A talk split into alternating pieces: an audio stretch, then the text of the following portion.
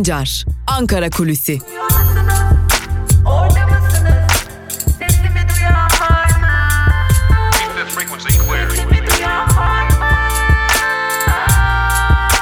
Özgürüz Radyo. Özgürüz Radyo. Özgürüz Radyo'dan ve Ankara Kulisi programımızın ilk bölümünden merhaba sevgili dinleyenler. Hafta içi her gün olduğu gibi bugün de Özgürüz Radyo'da Ankara Kulisi programıyla Ankara'nın nabzını sizlerle paylaşmak üzere karşınızdayız. Türkiye öyle görünüyor ki sıcak bir haftaya hazırlanıyor. 2019 yılının son günlerindeyiz ve 2019 yılının son günlerinde Türkiye siyaset sahnesi giderek ısınmaya devam ediyor. Bir yandan Mansur Yavaş'a dönük suçlamalar, daha doğrusu iddialar, bir yanda İçişleri Bakanlığı'nın görevlendirdiği müfettişler, CHP'nin karşı açıklamaları, e, özellikle havuz medyasının açıklamaları önemli bir gündem maddesi. Bir diğer konuda yaklaşık iki ay önce Özgürüz Radyo olarak gündeme getirdiğimiz bir konu henüz yeni partiler ne zaman kurulacak dahi belli değilken Özgürüz Radyo olarak gündeme getirdiğimiz bir konu vardı yeni partilerle ilgili.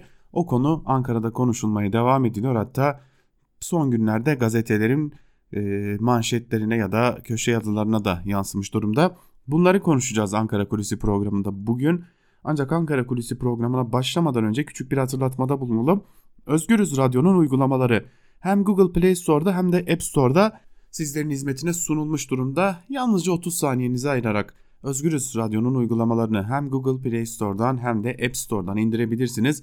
Böylelikle Özgürüz Radyo'yu dilediğiniz her yerde çok daha hızlı bir şekilde dinleyebilir. Aynı zamanda günlük yayın akışımıza ulaşabilirsiniz ve elbette ki podcastlerimize yani kaçırdığınız programlarımızı dilediğiniz yerde dilediğiniz zaman dinleyebileceğiniz podcastlerimize de uygulamanız üzerinden çok daha hızlı bir şekilde ulaşabilirsiniz ve tabii ki çok yakında uygulamalarımız üzerinden yeni programlarımız başladığında yayına girdiğinde sizlere bildirim olarakça olarak da iletilecek diyelim.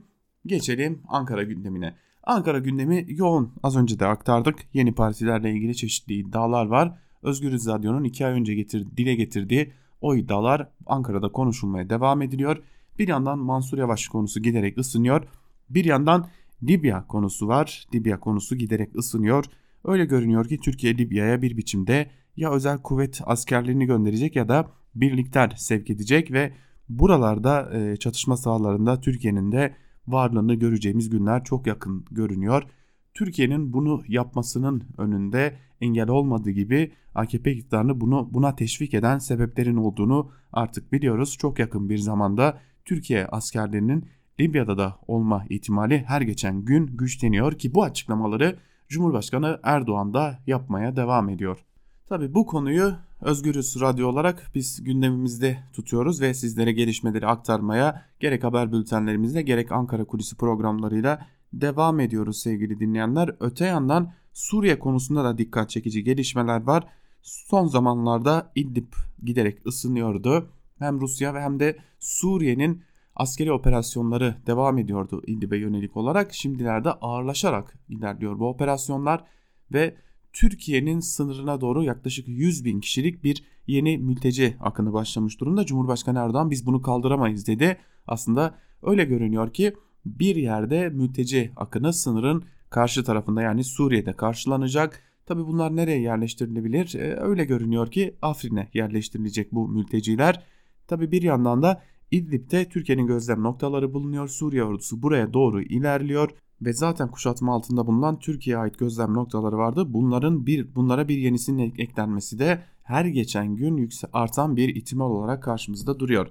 Tabi dışarıda bunlar yaşanıyor. AKP dışarıda daha doğrusu Türkiye dış politikası dışarıda her geçen gün sıkışmaya devam ediyor ve Türkiye artık e, öyle görünüyor ki dış politikada askeri olarak ya da şantajlar üzerinden var oluyor. İç politikada ise e, daha çetin zamanlar bizleri bekliyor. Geçtiğimiz hafta sizlere aktarmıştık. AKP sıkıştıkça iç politikada sertleşmeye ve gündemi değiştiren hamleler yapmaya devam ediyor. Bunlardan biri de öyle görünüyor ki Ankara Büyükşehir Belediyesi Başkanı Mansur Yavaş'a yönelik soruşturma başlatılması durumu. İçişleri Bakanlığı e, Mansur Yavaş'ın rüşvet istediği iddiasına dair müfettişler görevlendirdi. Bu müfettişler incelemelere başladılar. Tabi bu iddianın adresi çok ilginç. Sinan Aygün, Sinan Aygün e, Melik Gökçek döneminde çok büyük işler yapan bir isim olarak da biliniyor. Bir de eski CHP milletvekili.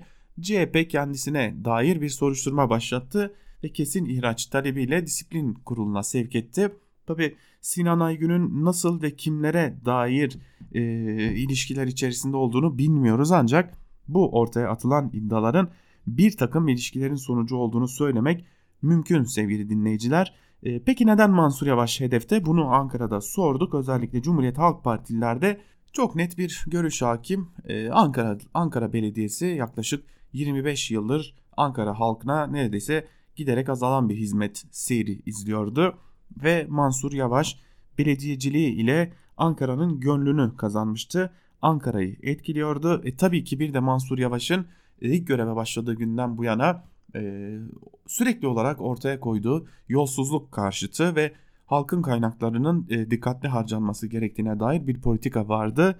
E, tam daha günün iddiaları bu döneme denk getirildi. Bu da ayrıca dikkat çeken bir konu. Bu CHP'nin görüşü AKP ise e, ateş olmayan yerden duman çıkmaz minvalinde görüşleri savunuyor ancak şunu söylemek mümkün. Mansur Yavaş da CHP'li belediye meclisi üyeleri de bu konuya ilişkin gerekli açıklamaları yaptılar ve Sinan Aygün'e elinde ses kaydı varsa açıkla Hodri Meydan dediler. Tabi bu ses kaydı açıklanacak mı açıklanmayacak mı bilmiyoruz ancak Sinan Aygün'ün geçtiğimiz günlerde Sedat Peker'le görüntülendiğine dair de bir veri sizlerle paylaşalım dikkat çeken bir dönemden geçiyoruz. Eski bir CHP'li milletvekili ki kendisi daha önce Ergenekon soruşturmaları kapsamında da tutuklanmış bir isimdi. Şimdi CHP'li bir belediye başkanına neden olduğu belli olmayacak şekilde rüşvet suçlaması yöneltiyor. Bu süreç neye evrilir yakında göreceğiz. Tabi hepimizin aklına herhalde o malum soru geliyor. Bu süreç kayyum atamasına evrilir mi sorusu geliyor. AKP iktidarını yönettiği Türkiye'de yaşıyoruz. Her şey mümkün diyerek burayı geçelim ve Geçelim bir diğer konuya. Evet önemli bir konu bu da yeni partiler niye kuruldu? Şimdi herkesin aklında aynı soru var. Kamuoyu anketleri, kamuoyu araştırmaları gösteriyor ki barajı aşamayacak partiler. Bu yeni kurulan partiler barajı aşamayacaklar. E, AKP'den de %2, 3 hadi en fazla 5-6'lık bir oy koparabilecekler. Özellikle kararsızlardan bu oyu alacaklar. Peki o zaman neden kuruldu bu partiler? Biz Özgürüz Radyo olarak bunun Ankara'daki cevaplarından birini yaklaşık 2 ay önce sizlere aktarmıştık. Bu sorunun cevaplarından biri miras kavgası demiştik. Nasıl bir miras kavgasından bahsediyoruz? Aslında hem Abdullah Gül ve Ali Babacan ekibi hem de Davutoğlu ekibi acaba Cumhurbaşkanı Erdoğan'ın AKP'nin başından ayrılmasından sonrası için bir hazırlık yapıyor olabilirler mi? Esas hedefleri yeni bir parti kurmak, muhalefet ile işbirliği yapmak değil esas hedefleri AKP'nin yeniden başına geçmek ve AKP'yi kendilerinin yönettiği bir ortamı yaratmak. Bu komplo teorisi olarak gelebilir size ancak bunu AKP'liler de dillendiriyor. Özellikle Gelecek Partisi'nin kuruluş lansmanında bunu e, diğer partilerin temsilcileri de dillendiriyordu. Daha doğrusu diğer partilere yakın olan ya da diğer partileri de yakından izleyen bazı gazeteciler de dillendiriyordu. Bunu da söyleyelim. Tabi bu ihtimal nasıl gerçekleşir? Cumhurbaşkanı Erdoğan hala AKP Genel Başkanı iken ve güçlü bir lider imajı çiziyorken nasıl gerçekleşir? Bilmiyoruz ancak bu konunun Ankara'da aylardır konuşulduğunun altını çizelim. Yeni partilere bir de bu gözden bakmanın önemli olduğunu belirterek ilk bölümü burada noktalayalım. İkinci bölümde gazete manşetleri ve günün öne çıkan yorumlarıyla karşınızda olacağız. Küçük bir ara veriyoruz ve aranın ardından sizlerleyiz. Sizler Özgürüz Radyo'dan ayrılmayın.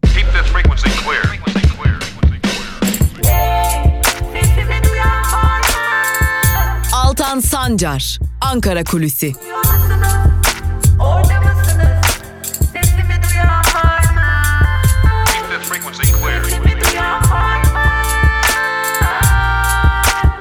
Özgürüz Radyo. Özgürüz Radyo. Ankara Kulisi'nin ikinci bölümüyle tekrar merhaba sevgili dinleyenler. İkinci bölümde gazete manşetleri ve günün öne çıkan yorumlarıyla sizlerle olacağımızı söylemiştik. İlk olarak Yeni Yaşam gazetesiyle başlıyoruz. Yeni Yaşam gazetesinin bugünkü manşetinde ilahiyatta taciz sözleri yer alıyor. Ayrıntılar ise dikkat çekici. Van 100. Yol Üniversitesi İlahiyat Fakültesi günlerdir taciz olaylarıyla çalkalanıyor. İlahiyat Fakültesi Din Eğitimi Anabilim Dalı Başkanı Profesör Doktor Şakir Gey'nin fakültede eğitim gören kadın öğrencileri sistematik olarak taciz ettiği öğrenildi. Yıllardır yaşanan taciz öğrencilerin savcılığa ve emniyete başvurmalarıyla ortaya çıktı. Başvurularının dikkate alınmaması sonrası öğrenciler tacize karşı kampanya başlattı. Rektörlük ancak bundan sonra idari soruşturma başlattı. Profesör Şakir G'nin tacizlerini odasında yaptığı, öğrencilerin sosyal medya hesaplarını alarak tacize devam ettiği öğrenildi. Tacize uğrayan bir öğrenci, hoca ile ilgili şikayete bulunmak istiyorduk ama birçok öğrenci hocanın arkası güçlü ve çok tehlikeli dedikleri için sustuk. Şakir G kendisini şikayet eden öğrencilerin isimlerini öğrenerek ailelerini de te tehdit etti. Şakir G'nin ta taciz ettiği bir öğrencinin ailesine 3 imam gönderdi, babayı tehdit ettiği de dosyaya girdi deniyor haberin ayrıntılarında. Demek ki ülke muhafazakarlaştıkça mafyası da bu şekilde giriyormuş. Onu da öğrenmiş olduk diyelim ve bir diğer haberle devam edelim. Asli kusurlu bilirkişi ve polis başlıklı bir haberi aktaralım sizlere. Diyarbakır'da 11 Eylül 2019'da zırhlı aracın çarpması sonucu can veren Efe Tektekin'e ilişkin hazırlanan bilirkişi raporu tartışmaya yol açtı. Raporda Efe aracın uzaklık ve hızını gözetmediği, ilk geçiş hakkı vermediği ve araca çarptığı için asli kusurlu Efe'yi boyunun yeterince uzun olmamasıyla suçlayan polis İA ise tali kusurlu bulunmuştu. TMOB'a bağlı Diyarbakır ve İstanbul Makine Mühendisleri Odası'ndan bilir kişiler raporu gazetemiz için inceledi. Bilir kişilere göre kaza tespit tutananda aracın değil yayanın araca çarptığı anlamı çıkmaktadır. Bilir kişiler yayanın büyük kütleli bir nesneye çarpması nedeniyle ve Newton'un 3. hareket yasası gereği geldiği yöne doğru geri itilerek düşmesi gerekir. Yayanın asıl darbeyi aldığı yerin doktor raporundan öğrenilmesi beyanın somut durumla uyumu gerekti. Yayanın araçların arasından çıktığı belirtilse de rapordaki çizim ve kaza tutanağındaki anlatımdan yayanın 714. sokak üzerinden gelmesi nedeniyle sokak ağzını kapatacak şekilde yol üzerinde park etmiş araç olmayacağından yayanın iki araç arasından çıkması mümkün görünmemekte deniyor haberin ayrıntılarında. Evrensel Gazetesi ile devam edelim. Evrensel Gazetesi'nin manşetinde işe almıyorlar ama işsizlerle korkutuyorlar sözleri yer alıyor. Ayrıntılar ise şöyle. Patronlar yatırım yapıp istihdam yaratabilmemiz için askeri ücret düşük tutulmalı dedi. Yanıt tersane işçilerinden geldi. Verdiğiniz ücret yetmedikçe biz fazla çalışıyoruz. Biz fazla çalıştıkça da siz yeni işçi almıyorsunuz. Türkiye İşveren Sendikaları Konfederasyonu asgari ücretin düşük tutulması için iki gerekçe öne sürdü. Asgari ücret mevcut istihdamı koruyacak 4,5 milyon işsize iş sağlayacak düzeyde olmalı. Yanı başımızdaki ülkelerde yatırım kaptırmamak için makul ve dengeli bir asgari ücretin tespit edilmesi lazım. Öneriye Tuzla ve Yalova tersanelerinde çalışan işçiler yanıt verdi. Verdiğiniz ücret yetmiyor. Ailemizi yaşatabilmek için çok daha fazla çalışıyoruz, fazla mesailere kalıyoruz ve sonunda çoğumuz meslek hastalıklarına yakalanırken siz kazandıkça kazanıyorsunuz denmiş haberin ayrıntılarında. Aslında işverenin bu kadar da yalan söylemesine kaba tabirle söylemek gerekirse şekilden şekle girmesine gerek yok. Zaten iktidarda onların sesi olan, onların hevesi olan bir e, iktidar var. E, bu nedenle bu kadar yok işsizlik olur da yok şu olur bu olur demeye gerçekten gerek yok sanırım. Çünkü zaten iktidar işveren ne derse onu yapmak istiyor. Hele ki son dönemde giderek zorda kalan bir iktidar varken. Devam edelim Cumhuriyet Gazetesi'ne geçelim. Cumhuriyet Gazetesi'nin manşetinde niyet şerri İslam devleti kurmak sözleri yer alıyor. Manşetin ayrıntıları ise şöyle. Atatürkçü ilahiyatçı Cemil Kılıç faizsiz finans kurumlarının denetimlerinin şerri hükümlere bağlanmasına ilişkin bir kısım çevrelerin ulaşmak istediği siyasi bir sistem var. Şerri bir İslam devleti kurmak ve devleti dönüştürmek arzusu olduğu anlaşılıyor dedi. Tarihte tek İslam olmadığını belirten Kılıç'a göre malum çevrelerin esas aldığı egemenlerin lehine yorumlanmış olan İslam. Bugün bazı cemaat ve tarikat liderlerinin Diyanetten maaş aldığını anlatan Kılıç, kamuoyu bilmez Bazıları Diyanet'in memurudur. Gülen de vaizdi, maaş alıyordu. Diyanet amacından saptı. Cibuti'de bile cami yaptılar. Türkiye tarihinde olmadığı kadar, kadar Araplaştırılmak isteniyor. İstiklal Marşı bile Arapça okunuyor denmiş haberin ayrıntılarında. Acaba gerçekten temel itiraz noktası bu mu olmalı? Gerçekten böyle mi korkutulmalı? Yani Türkiye Araplaştırılmak isteniyor noktasından geliştirilecek bir itiraz sadece milliyetçi çevrelerin itirazını çekmek için. Ancak Türkiye'nin İslamileştirildiğini, Türkiye'nin gitgide şerri hükümlerle yönetilmeye başladığını, Türkiye'nin giderek demokrasiden uzaklaşmaya başladığını, tam da bu nedenlerle demokrasiden uzaklaşmaya başladığını ve devam edeceğini aktarmak çok daha sağlıklı görünüyor. E, kaldı ki Türkiye'deki o yüzyıllardır devam eden o Arap e, sinirini daha doğrusu Arap karşıtlığını bir bölüm insanlarda var olan o Arap karşıtlığı üzerinden değil de bir bütün topluma gerçeği anlatmak çok daha mantıklı gibi görünüyor. Tabi bunu anlatmak isteyeceklerin de anlatacakların da kendilerini siyasi olarak nerede konumlandırdıkları da önemli bir gerçeklik. Libya'da sular ısınıyor başlıklı bir diğer habere geçelim. Ayrıntılar şöyle. Türk mürettebatının da olduğu bir geminin önceki gece Libya karasularında alıkonulması tansiyonu yükseltti. Hafter güçleri Türk mürettebattan üçünün pasaportlarının kontrol edildiği görüntüleri paylaştı. Dışişleri Bakanlığı geminin teknik arıza nedeniyle kıyıya yanaştığını, gözaltının söz konusu olmadığını duyurdu. Cumhurbaşkanı Erdoğan gerekirse karada, denizde ve havada her türlü imkanı değerlendireceğiz açıklaması yaparken Akar, Suriye'de olduğu gibi Libyalı kardeşlerimizin de yanında olacağız dedi. Öte yandan Sisi'nin Türkiye'nin müdahalesini önlemek için tankları sevk ettiği ileri sürüldü deniyor haberin ayrıntılarında. Geçmiş olsun Libyalılara da diyelim zira Suriyeli kardeşlerimizin ne durumda olduğunu hepimiz görüyoruz. Erime %33 başlıklı bir diğer haberi de aktaralım sizlere. İşveren sendikalarının çatı örgütü TİSK, asgari ücretin son 5 yılda 4 kez enflasyonun üzerinde arttığını savunarak bu hafta karar verilecek ücrete makul ve dengeli bir artış beklentisini ortaya koydu. İşverenin artışın 4 kez enflasyonu aştığı açıklamasına karşın asgari ücrette 4 yıllık süreçte avro bazında %33'lük bir erime kaydedildi.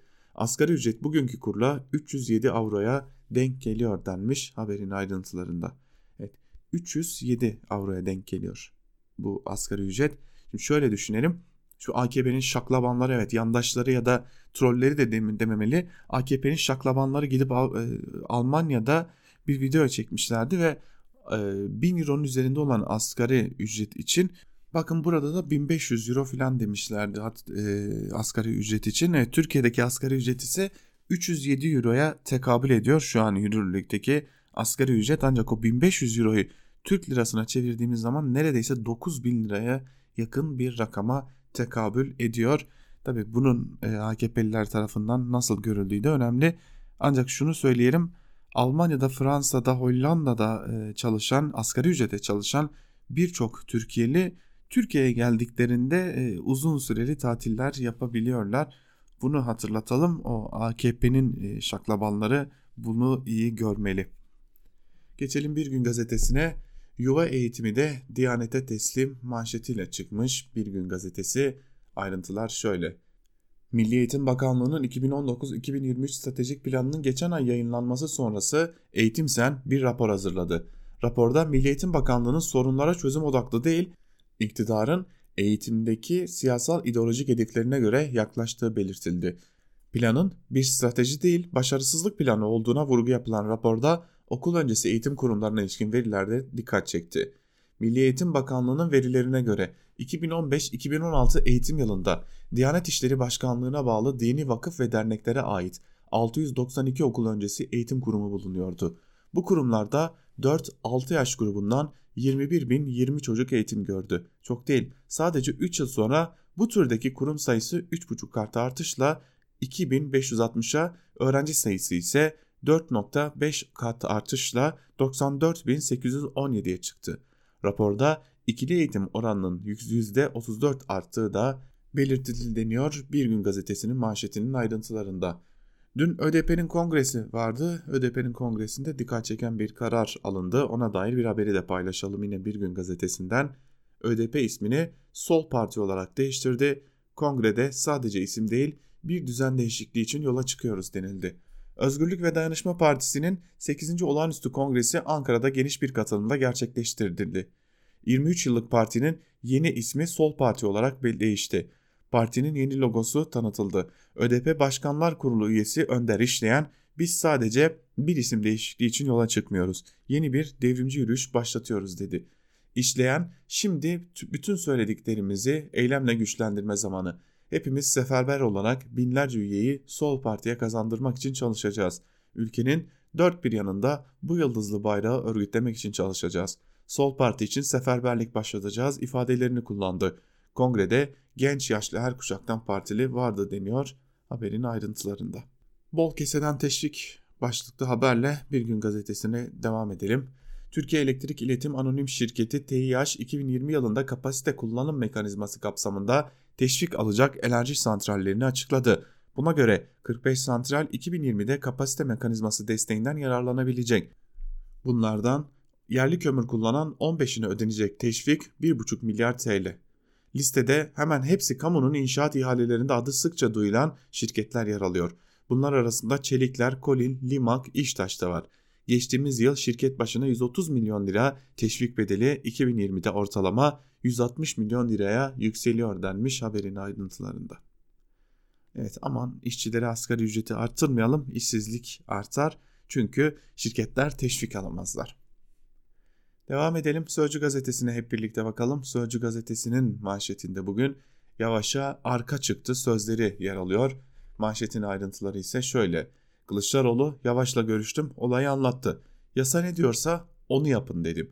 Kendisi zaten yas yapısı gereği bunu yapıyor dedi ve şunları söyledi. İşin özü belli. Büyük rantlar var. Büyük paralar dönüyor. Mansur Bey haksız rant elde edenlere karşı mücadelesini sürdürüyor. Yargı kararını uygulamak zorunda. Sinan Bey'le de görüştüm. Sonuçta hukuk, hukukun gereği yapılacak.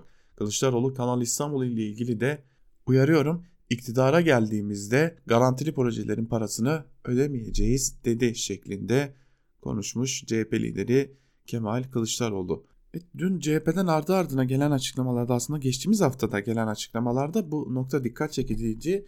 İktidara geldiğimizde bu borçları da ödemeyiz. Garantili projelerin parasını da ödemeyiz şeklinde bir çıkış yaptı CHP'liler.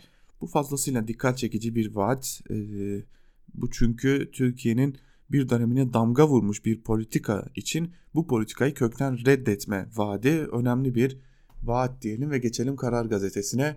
Karar Gazetesi her zirve öncesi aynı oyun manşetiyle çıkmış.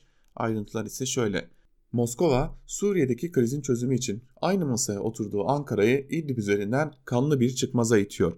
27 Ağustos'taki Soçi zirvesinden önce İdlib'e ölüm yağdıran Rusya, Cumhurbaşkanı Erdoğan ile Putin'in 8 Ocak zirvesinden önce aynı senaryoyu yeniden sahneye koydu. Rusya ve rejimin saldırılarından kaçan yüz binler Türkiye'ye yöneldi. Sadece son iki günde Türkiye sınırına doğru hareketlenen sivillerin sayısı 85 bini bulmuş durumda. Birleşmiş Milletler İnsanı Yardım Koordinatörlüğü'nün kırmızı alarm verdiği şiddet dalgası büyük bir sivil göçü tetikliyor.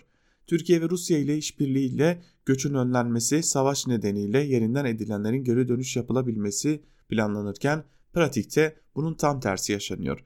İçişleri Bakanlığı Göç İdaresi Genel Müdürlüğü'nün verilerine göre Türkiye'de geçici koruma statüsündeki Suriyeli mültecilerin sayısı son 3 ayda yaklaşık 25 bin artış gösterdi deniyor haberin ayrıntılarında. Türkiye'de AKP nasıl iktidarda kalıyor sorusunun cevabına dair bir haberle devam edelim korku iklimi yaratarak vatandaşta yurttaşta korku atmosferi yaratarak kalıyor. Ona dair bir haberi aktaralım sizlere. Geri adım atarsak denize girecek yer bile bırakmazlar. Cumhurbaşkanı Erdoğan'ın açıklamaları bunlar. Açıklamalarda şunlar söyleniyor. Şayet Kuzey Kıbrıs Türk Cumhuriyeti ve Libya ile başlattığımız süreçlerden vazgeçersek bırakınız ekonomik faaliyetleri bize denize girecek kıyı, olta atacak sahil bile bırakmayacaklar. Ellerinden gelse bizi Anadolu'dan söküp atmakla kalmayacak, dünyadan kökümüzü kazıyacaklar, haklarımıza göz dikenler meydanın boş olmadığını bilmeliler. Madem Libya'nın bizimle ilgisi yok, Gazi Mustafa Kemal orada ne yapıyordu? Demek ki Libya gerekirse canımız pahasına yanında yer almamız gereken bir yerdir. Cumhurbaşkanı Erdoğan'ın sözleri böyle diyelim ve geçelim yandaş gazetelere. Yandaş gazetelerden Milliyet ile başlayalım. Milliyet gazetesinin bugünkü manşetinde vazgeçersek olta atamayız sözleri yer alıyor. Tabii ki şaşırmıyoruz. Ülkede korku iklimi yaratabilecek, e, konsolidasyon sağlayacak o sözler yandaşların manşetlerinde. Cumhurbaşkanı Erdoğan'ın az önce aktardığımız o sözleri Milliyet gazetesinin manşetinde yer alıyor. Tekrarlamaya gerek yok. Milliyet gazetesi bugün yine iktidarın basın bülteni olarak karşımıza çıkmış diyelim ve geçelim Hürriyet gazetesine. Hürriyet gazetesi Hafter ABD'de katliamdan yargılanıyor manşetiyle çıkmış. Ayrıntılar ise şöyle. Libya'da Birleşmiş Milletler'in tanıdığı meşru hükümete karşı Kanlı bir savaş yürüten Hafter'in katlettiği 3 sivilin aileleri ABD'de 125 milyon dolarlık tazminat davası açtı. Dava Virginia Doğu Bölge Mahkemesi'nde Halife Hafter'in gıyabında devam ediyor. Ailelerin avukatı Hafter güçlerin Libya'da işlediği suçları gösteren çok sayıda fotoğrafı da delil olarak mahkemeye sundu. Öldürülen 3 sivilin aileleri ABD vatandaşı olan Hafter'den 125 milyon dolar tazminat istiyor. Avukat davaya katılmayan Hafter için yakında giyabi hüküm sürecinin işletileceğini bir ay içinde yanıt vermemesi halinde otomatik olarak davayı kaybedeceğini söyledi.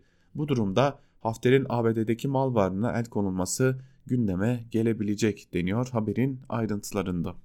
Biliyorsunuz eğer iktidar birini sevmiyorsa ona karşı haberler hızla yandaş gazetelerde artar. Ahmet Hakan'ın genel yayın yönetmeni olduğu Hürriyet gazetesinde de bu haberler hızlı bir artış gösteriyor. Haliyle iktidar politikalarına ayna tutması, çanak tutması gerekiyor Ahmet Hakan'ın geldiği o koltuğa nasıl geldiğini hatırlayabilmesi için de. Hürriyet gazetesinin birinci sayfasında Libya ile ilgili bir haber daha var. Tabi bunlar önemli çünkü burada şunu görüyoruz.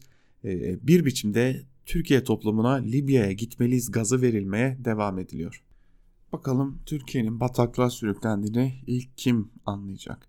Geçelim Sabah gazetesine. Sabah gazetesinin manşetinde ise Yalova'dan Ardahan'a sürgün rekoru sözleri yer alıyor. Ayrıntılar ise şöyle.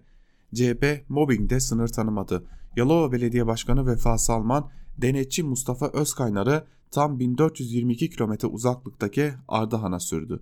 Mustafa Özkaynar, Yalova Belediyesi İş Denetim Koordinatörü izindeyken evine gelen yazıyla şaşkına döndü. 6 aylık geçici süreyle Ardahan Belediyesi'ne görevlendirildiniz. Üstelik yazıda görevi kabul ettiğine dair kendi adına sahte bir imza bile atılmıştı. Özkaynar şunları anlattı. CHP'li belediye baskıyla personeli istifaya zorluyor. Memurlar kış ortası sürgüne gönderiliyor. Ben de dışarıdan hizmet alımına itiraz ettim diye mobbinge uğradım. Sandalye bile vermediler. Mesaimi çay ocağında yapıyorum denmiş haberin ayrıntılarında. AKP'li bir belediye başkanının e, işçileri çay ocağına görevlendirmesi, boş bir odaya görevlendirmesi ve oraya da çaycının müdür olarak denetle, denetlemek için atanması haberinden sonra bu cümlelerin gelmesi de dikkat çekici. Tabii biz bunları aktarırken şunun altını çizerek söyleyelim. Biz elbette ki hiçbir partili belediyeyi savunmak derdinde değiliz. Ancak e, yandaş gazetelerin iktidarın yaptıkları bunca işçi katliamına, bunca işten çıkarmalara, bunca sivil ölüm olarak adlandırılan KYK'ya ses çıkarmazken sadece CHP'li belediyeleri görmesi ya da HDP'li belediyeleri görmesi e, haliyle bunların gazetecilik niyetinin olmadığını söylüyor. E, onların karşısında da e, gerçekleri hatırlatmak bizlere düşüyor. Star gazetesine geçelim. Star gazetesi emrivakilere izin vermeyiz manşetiyle çıkmış. Başkan Erdoğan Akdeniz'de haklarımızın gasp edilmeye çalışıldığına dikkat çekti. Denize girecek kıyı, olta atılacak sahil bırakmayacaklardı. Türkiye'nin haklarına göz dikenler meydanın boş olmadığını bilmelidir dedi şeklinde ayrıntılar aktarılmış sevgili dinleyiciler. E, Star gazetesinin birinci sayfasında yine e, o haber var. Cumhurbaşkanı Erdoğan'ın açıklamaları konsolidasyon olarak açıklamaları olarak da adlandırabilecek o açıklamalar var. Star gazetesinin birinci sayfasında Cumhurbaşkanı Erdoğan'la ilgili bir haber daha var. İlim yayma ödülleri dünya mirası olarak tanınacak şeklinde Cumhurbaşkanı Erdoğan'ın açıklamaları bir gazetenin sayfasında iki defa manşet olmuş. Birinde sür manşet, birinde de manşetle okurların karşısına çıkmış Cumhurbaşkanı Erdoğan. Devam edelim. Geçelim Yeni Şafak gazetesine. Yeni Şafak gazetesi 2020 ihracat yılı olsun manşetiyle çıkmış. Manşetin ayrıntılarında ise şu cümlelere yer veriliyor. Merkez Bankası'nın faizleri %14'ten %12'ye indirmesi faiz kur enflasyon üçlüsünden rant sağlayan lobi yeniden hareketlendirdi. Merkez Bankası'nın 2 puan indirdiği 13 Aralık'taki son toplantının ardından doların 14 kuruş yükselmesi dikkat çekti. Ancak ihracatçılar bu saldırıyı da boşa çıkarıp 2020'de 200 milyar dolar ihracat hedefine ulaşabilir denmiş haberin ayrıntılarında. Ben bir gün bile şu yandaş gazetelerde ya arkadaş bizim ekonomimiz yolunda gitmiyor olabilir mi şeklinde bir soru görmedim. Ne olursa olsun bu ülkede ne olursa olsun sadece ekonomi anlamında da değil belki de her anlamda ne olursa olsun bir şekilde bir saldırı altındayız e, cümlesi duyuyoruz. Bu özellikle sağcı muhafazakar iktidarların bir geleneğidir. Hiçbir zaman kendilerinde kusur görmezler. Sürekli olarak dışarıdan dış güçlerin müdahalesini görürler. Şimdi dolar yükseliyor. Son haftalarda yine yeni bir yükselişe geçmiş durumda. Haftayı da geçen haftayı da 5.94 seviyesinden kapatmıştı. Bakalım bu hafta nasıl bir seyir izleyecek. Ancak bunu bile şu iktidar yandaşları dış güçlere saldırı altındayız'a bağlayabiliyorlar. Ama hiçbir şekilde ya arkadaş biz işsizlik bu kadar artarken ya bu kadar sorun varken acaba sorun bizde olabilir mi sorusunu sormayı e, beceremiyorlar. Ancak e, destekledikleri iktidar bir biçimde olur da iktidardan düşerse o zaman bütün sorumluluğu da onlara yükleyip kendilerini pürüpak çıkarmayı biliyorlar. E, cemaatle olan ilişkileri de böyleydi aslında. Geçelim Yeni Akit'e. Yeni Akit'in manşetinde emekçiye kıymayın sözleri yer alıyor. Memur Sen Genel Başkanı Ali Yalçın CHP ve HDP'li belediyelerin 31 Aralık'ta sözleşmeleri biten sözleşmeli kamu personelini işten çıkarma tebligatları gönderdiklerini belirterek emekçiye kıymayın uyarısını yaptı deniyor. Aa, bu ülkede Memur Sen diye bir sendika varmış ve bu ülkede kamu emekçilerinin hakkını savunuyormuş. Ee, binlerce kamu emekçisi ne üdüğü belirsiz KYK'larla işten atılırken Memur Sen bu genel başkanı da o sıralar yanlış hatırlamıyorsam lüks bir otelde tatildeydi ve e, bu tatilden dönüşünde de yaptığı bir açıklama vardı. O açıklamada da e, devlet bağırsaklarını temizliyor sözüne katıldığını söylemişti. E haliyle böyle olunca da bu e, memur sen başkanı şimdi iktidarın karşısında olan muhalefet belediyelerine dair de emekçilik aklına gelmiş ve bunları dile getiriyor. Söyleyecek pek de söz yok diyelim ve devam edelim sevgili dinleyiciler. Bir haberi daha aktaralım. Akit gazetesinden. Akit'in piyangonun sonu sefalet başlıklı haberi şöyle. İslam'ın haram kıldığı şans oyunlarından biri Milli Piyango'nun sözde talihlerinin hayat hikayeleri ibretlik sonlarla dolu.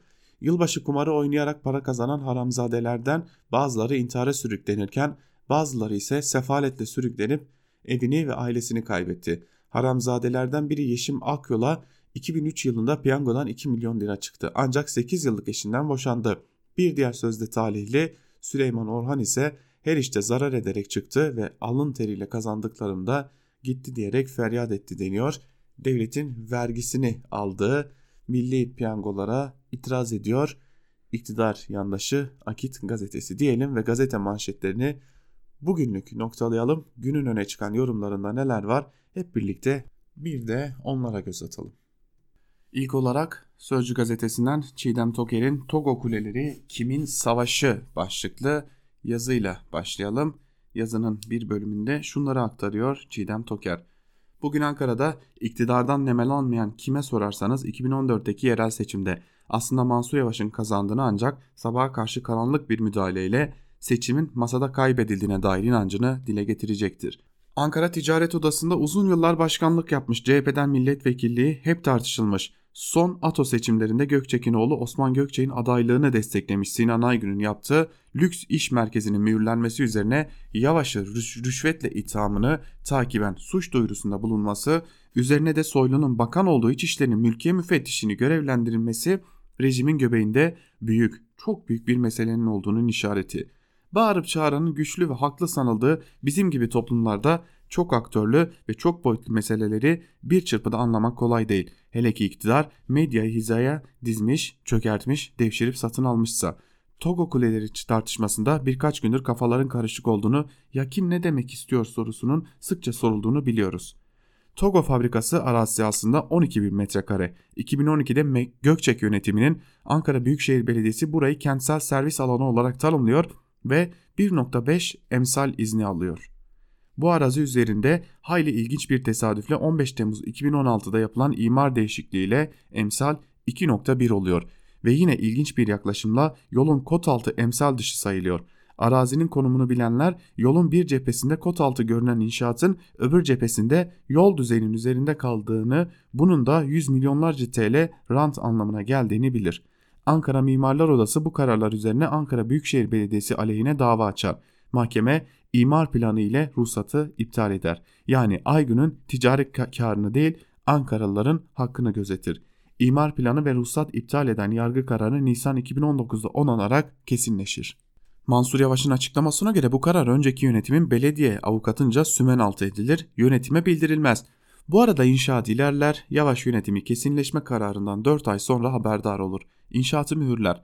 Sinan Aygün bugün kendisinden 25 milyon lira rüşvet istediği iddiasında. Yavaş da Ankara Büyükşehir Belediyesi Meclisi'nden iki kişinin Aygün'e okul sözü verdiğini hatırlatması üzerine Aygün'ün bir okul ne kadar diye sorduğunda verilen 25 milyon cevabının kayda alındığını, bunun da şimdi rüşvet olarak kullanıldığını medyaya aktarır. Konu önemli, tartışma büyük. Kesin olan şu, Togo kuleleri denilen hadise Ankaralıların ufkunun, havasının, ulaşımının, trafikte beklemesinin, yenilen haklarının meselesidir. Evet, Çiğdem Toker yazısının bir bölümünde bunları aktarmış. Aslında dikkat çeken bir hususu söylemek lazım. Ankaralılar uzun süre sonra kendi haklarını savunan bir belediye başkanıyla tanıştılar. Doğruya doğru e, Mansur Yavaş'ın e, siyasi kimliği çok tartışıldı özellikle CHP'den aday olması noktasında ancak Mansur Yavaş'ın iyi bir belediyecilik profili çizdiğini bugün hangi Ankaralıya sorarsanız e, dile getirirler. E tabi Mansur Yavaş'ın bu belediyecilik profiliyle az önce Ankara Kulisi'nin ilk bölümünde de aktardığımız gibi siyasi olarak da yükseldiğini görmek gerekiyor. Tam bu noktada önünün kesilmeye çalışılması da ayrıca dikkat çekici bir husus diyelim. Devam edelim. Türkiye'ye dair bir yazıyla devam edelim. Bu yazı gerçekten dikkat çekici. E, bu yazıyı paylaşmak e, istiyorum sizlerle. Gazete Duvar'dan Ülkü Doğanay'ın her an her şeyin olabileceği ülke başlıklı bir yazısı. Malum Türkiye'de herkes çok çalışır, çok biriktirmeye ve en azından hem kendi geleceğini hem de çoluk çocuğunun geleceğini bir miktarda olsa garanti altına almaya çalışır.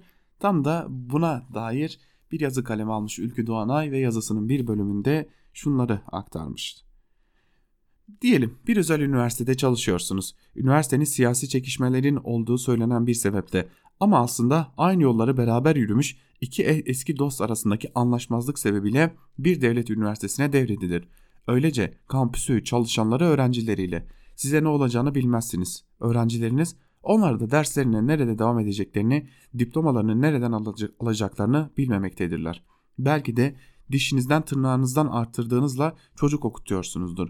Okusun da bizim gibi çaresiz olmasın, ele ekmek tutsun, bir işi olsun diye düşünmüşsünüzdür. Ancak binbir emekle fedakarlıkla yetiştirdiğiniz o çocuk en iyi dereceyle girdiği üniversiteyi en iyi notlarla bitirmiş olsa, işe giriş sınavlarında en yüksek puanları almış olsa dahi bir işe girip giremeyeceğini bilemezsiniz. Yazılıda soruları önceden ele geçiren başkaları ondan daha yüksek not alamamışsa bile mülakatta en düşük, düşük not verilerek elenip elenmeyeceğini bilemezsiniz. Küçük hayatlarınızla ilgili bir hafta, bir ay, bir yıl sonra dair bir plan yapmazsınız baskıcı rejimlerde. Nerede ne hal olacağınızı bilemezsiniz çünkü. Geleceğinizi nasıl gördüğünüz hakkında size yöneltilen sorulara bakalım o zamana kadar ne olacak yanıtını verirsiniz. Öylesine soruyu geçiştirmek için değil gerçekten yanıtını bilmediğinizden. Mesela benim gibi işinden edilmiş çalışma hakkı, seyahat hakkı elinden alınmış birey, biriyseniz yurt dışındaki bir üniversiteden aldığınız daveti nasıl yanıtlayacağınızı bilemezsiniz. Yakınlarınız bile yargı reformu yapıldı yasa çıktı sen daha pasaportunu alam alamadın mı diye sorarlar. Yasa çıkmıştır çıkmasına ama sizin pasaportlar yine komisyona havale edilmiştir. Elbette sizin benim küçük hayatlarımızla sınırlı değil belirsizlikler. Birkaç ay önce sandığa giderek oy verdiğiniz belediyelere bugün, yarın ya da birkaç ay sonra el konulup konulmayacağını bilemezsiniz mesela. Bugün bize olmaz dersiniz ama yarın bir bakarsınız o da olmuş. Sınırımızın olmadığı bir ülkeye ülkemizin bekası ve toprak bütünlüğümüzün tehlike altında olduğu iddiasıyla ve bir gece ansızın girebiliriz diyerek askeri harekat da düzenlenebilir aynı mantıkta. Baskıcı rejimler ansızınları sever çünkü. Ama tabii hep kötü şeyler yaşanmaz. Bazen de iyi şeyler olur baskıcı rejimlerde. Bir jest yapılabilir mesela. Asgari ücret görüşmeleri sürerken bakalım son geldikleri noktayı görelim de inşallah jestimizi yaparız diyebilir örneğin başkan. Bir sabah uyandığımızda emeğimizin karşılığının ya da bazı temel haklarımızın, özgürlüğümüzün, işinizin, aşınızın size bir jest olarak bahşedildiğini görebilirsiniz. Belki bir soluk alır, bir süreliğine rahatlarsınız da ama yarın ne olacağınızı yine de bilemezsiniz. Baskıcı rejimlerde her an her şey olabilir çünkü diyor Ülkü Doğanay yazısının bir bölümünde aslında Türkiye'de yaşayan insanların psikolojisini özetliyor. Çünkü Tam anlamıyla Türkiye'de herkes yarın ne olacak sorusunun cevabını arıyor. Karar gazetesinden İbrahim Kahveci'nin yazısıyla devam edelim. Ekonomik kriz değil, buhran başlıklı bir yazı kaleme almış İbrahim Kahveci ve bir bölümde şunları aktarıyor. Yaşadığımız kriz mi yoksa bir buhran mı? Sorunun cevabını bulamazsak çözüme de ulaşamayız. Eğer yaşadığımızın bir ekonomik kriz olduğuna dahi kabullenmekte zorluk çekiyorsak buhrana yönelik dönüşüm ve değişim reformlarını hiç yapamayız. Zaten yapamıyoruz da. Yaşadığımız son kriz yıl başında değil yıl ortasında başladı. 2018 yılı 3. dönem %2.3 büyüme görünse de aslında kriz başlamıştı. Böylece 2018 3. ve 4. ile 2019 1. ve 2. dönemlerinde ekonomi bir önceki aynı döneme göre %1.6 küçüldü. Yıllık olarak ise 2018 yılını %2.83 büyümeyle kapattıktan sonra muhtemelen 2019 yılını da küçük bir büyümeyle kapatacağız. O zaman neden bu kadar ağır bir kriz edebiyatı yapıyoruz? Hatta bırakın krizi bunun bir ekonomik buhran olduğunu ileri sürüyoruz. Burada elbette TÜİK'in hesap sisteminin önemli etkileri bulunmakta. Bir örnek verelim. Sanayi Üretim Endeksi 2019 3. çeyrekte 2, 2 yıl öncesi olan 2017 3. çeyreğe göre sadece %0.8 artış gösteriyor. Ama gayri safi yurt içi hasıla hesabında sanayi sektörü büyümesi 2017 3. çeyreğe göre %2.72. Ne dersiniz? Kriz bile yok değil mi? Ekonomiyi toparladık, iyi veriler geliyor denilen son 3 aya bakalım. Ekim ayında elektrik tüketimi %-0.97 ve Kasım ayında %-1.08 yine düşmüş. Nitekim benzer sonuçlar kısmen ihracat rakamlarında da geliyor. Son 3 ayda ihracat 45 milyar 593 milyon dolar ile sadece ve sadece %0.06 arttı. Cumhurbaşkanı Erdoğan 2 gün önce ülkenin yeniden büyüme dönemine girdiğini söylüyor. Verdiği örneklere bakalım. Kapasite kullanım oranı %77.2'ye yükselerek son 15 yılın zirvesine çıktı. Sanayi üretimi Ekim ayında %3.8, perakende tüketim ise %5.9 artış gösterdi. Kapasite kullanım oranı son 15 ayın en yüksek seviyesine çıktı aynı zamanda. Sanayi üretimi geçen yılın aynı ayına göre %3.8 arttı. Buna rağmen şu soruyu sormamız lazım. Sanayi üretimi 2017 Ekim ayında 123.3 endeks seviyesinden 2018 yılında 115.6 endekse düştü ve bu yılın Ekim ayında %3.8 artışla 120 endekse yükseldi. Kısaca hem üretimde hem de tüketimde daha 2017 yılının gerisindeyiz. Ama sadece ve sadece baz etkisiyle yaşanan kısmi toparlanmayı ekonomide işlerin yoluna girdiği şeklinde sunuyoruz. Elbette bütün bütün bunların dışında asıl önemli nokta insandır. Bu krizde insanımız ne durumda? İş var mı? Ekmek var mı? Sofrada yemek var mı diye soruyor İbrahim Kahveci yazısının bir bölümünde. Cumhuriyet gazetesinden Barış Terkoğlu ile devam edelim. Hadi Cumhuriyete bomba atalımcıların sonu başlıklı bir yazı kalem almış Terkoğlu ve bir bölümünde şunları aktarıyor. Posta kutusuna bırakılan bedava gazeteyi alıyorsun. Bir çırpıda okuyorsun bitiyor. Sonra ıslak camları kurutmada, kesilen tırnakları biriktirmede, porselen tabakları korumada kullanıyorsun. Akit'in hep birlikte toplanıp Cumhuriyet gazetesi önüne bir el, el bombası atalım sözleri tesadüf değil. Çünkü pek yakında Akit kafalılar Cumhuriyete el bombası attılar. Ama iş patlamadan fazlasıydı. Tarih 29 Mart 2008. Gasp ve yaralama gibi suçlardan sabıkalı Bedirhan Şinal iki arkadaşıyla buluştu. Eyüp'te bir benzin istasyonundan 5 liraya benzin aldılar. 3 kola şişesine koydular. Atletlerini yırtıp fitil yaptılar. Deneme sırasında şişe kırılınca benzinleri bira şişesinde birleştirdiler. Neyse ki kimse zarar görmedi. Polisler Cumhuriyet Gazetesi düşmanlığıyla doldurulan Bedirhan Şinal'ı İstanbul Terörle Mücadele Şubesi'ne götürdü. Şinal'ın tavrı ilginçti. Şüpheliler genelde poliste susar, savcılık ve mahkemede ifade verirlerdi. Şinal ise emniyette konuştu, savcılık ve mahkemede sustu. Ne mi söyledi? İlhan Selçuk'un öldürüleceğini, sonraki hedefin İstiklal Marşı'nı it gibi okuduğu için popçu Robert Hatem olduğunu. Bedirhan Şinal tutuklandı. Dönem her şeyi Ergenekon'a bağlama devriydi. Savcılığa gazeteden dilekçe yazdı. 30 Nisan 2018, 2008'de FETÖ'cü savcı Kadir Altınışık'a 19 Nisan 2008'de günü ise cezaevinde polise ifade verdi. Annesiz babasız büyüyen Şinal yıllar sonra emniyet içindeki bir grup tarafından eylemlerde kullanıldığını, bütün bunları polislerin yönlendirmesi yaptığını itiraf edecekti. Üstelik bu ilk değil. El bombası dedik ya 5 Mayıs, 10 Mayıs, 11 Mayıs 2010, 2006 tarihlerinde Cumhuriyet Gazetesi'ne tam 3 kez el bombası atıldı. İstanbul'un göbeğinde bir binaya bir hafta içinde 3 eylem nasıl bu kadar kolay gerçekleşebiliyordu? Sonra ne mi oldu? Cumhuriyet gazetesini 3 kez göz göre göre bombalayan, başını Osman Yıldırım'ın çektiği ve Alparslan Aslan'ın tetikçiliğini yaptığı ekip 17 Mayıs 2006'da Danıştay'ı bastı. Danıştay 2. Daire üyesi Mustafa Yücel Özbilgin katledildi, 4 üye yaralandı. Saldırıdan sadece 3 ay önce Akit'in o günkü hali Vakit gazetesi Danıştay üyelerinin fotoğraflarını işte o üyeler manşetiyle basarak katillere hedef göstermişti.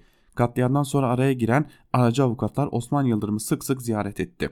Konu Cumhuriyet gazetesinin bombalanmasıydı. Ama Cumhuriyet'in başyazarı İlhan Selçuk ve Ankara temsilcisi Mustafa Balbay davanın müebbet sanığı oldu. Kız kardeşinin çocuğunu pazarlamak dahil her türlü iğrenç suçtan sabıkalı tetikçiler ise FETÖ'cü hakimler tarafından beraat ettirildi. Misyon tamamlanmıştı. O dönem FETÖ kumpaslarının baş tetikçisi Akit'in içinde Yener Dönmez'in de aralarında olduğu FETÖ için çalışan bir ekibin FETÖ soruşturmalarıyla ortaya çıktığını not edelim. Asıl sorumluluk ise bugünlerde adı FETÖ borsası ithamlarıyla yargı içinde Adalet Bakanı'na kadar uzanan kavgalarla gündemde olan İstanbul Cumhuriyet Başsavcılığında üstlerine düşeni yapıp Türkiye'yi bir kayıp 10 yıldan daha kurtaracaklar mı? Yoksa kafalarını kuma gömüp ülkenin başına açılacak belaların sessiz işbirlikçiliğine mi soyunacaklar? Valizini çekerek kaçan Zekeriya Öz'ün sonu Cumhuriyet hukukunun yerine başkalarının adaletini dağıtan herkese ibret olsun diyor Barış Terkoğlu yazısının bir bölümünde.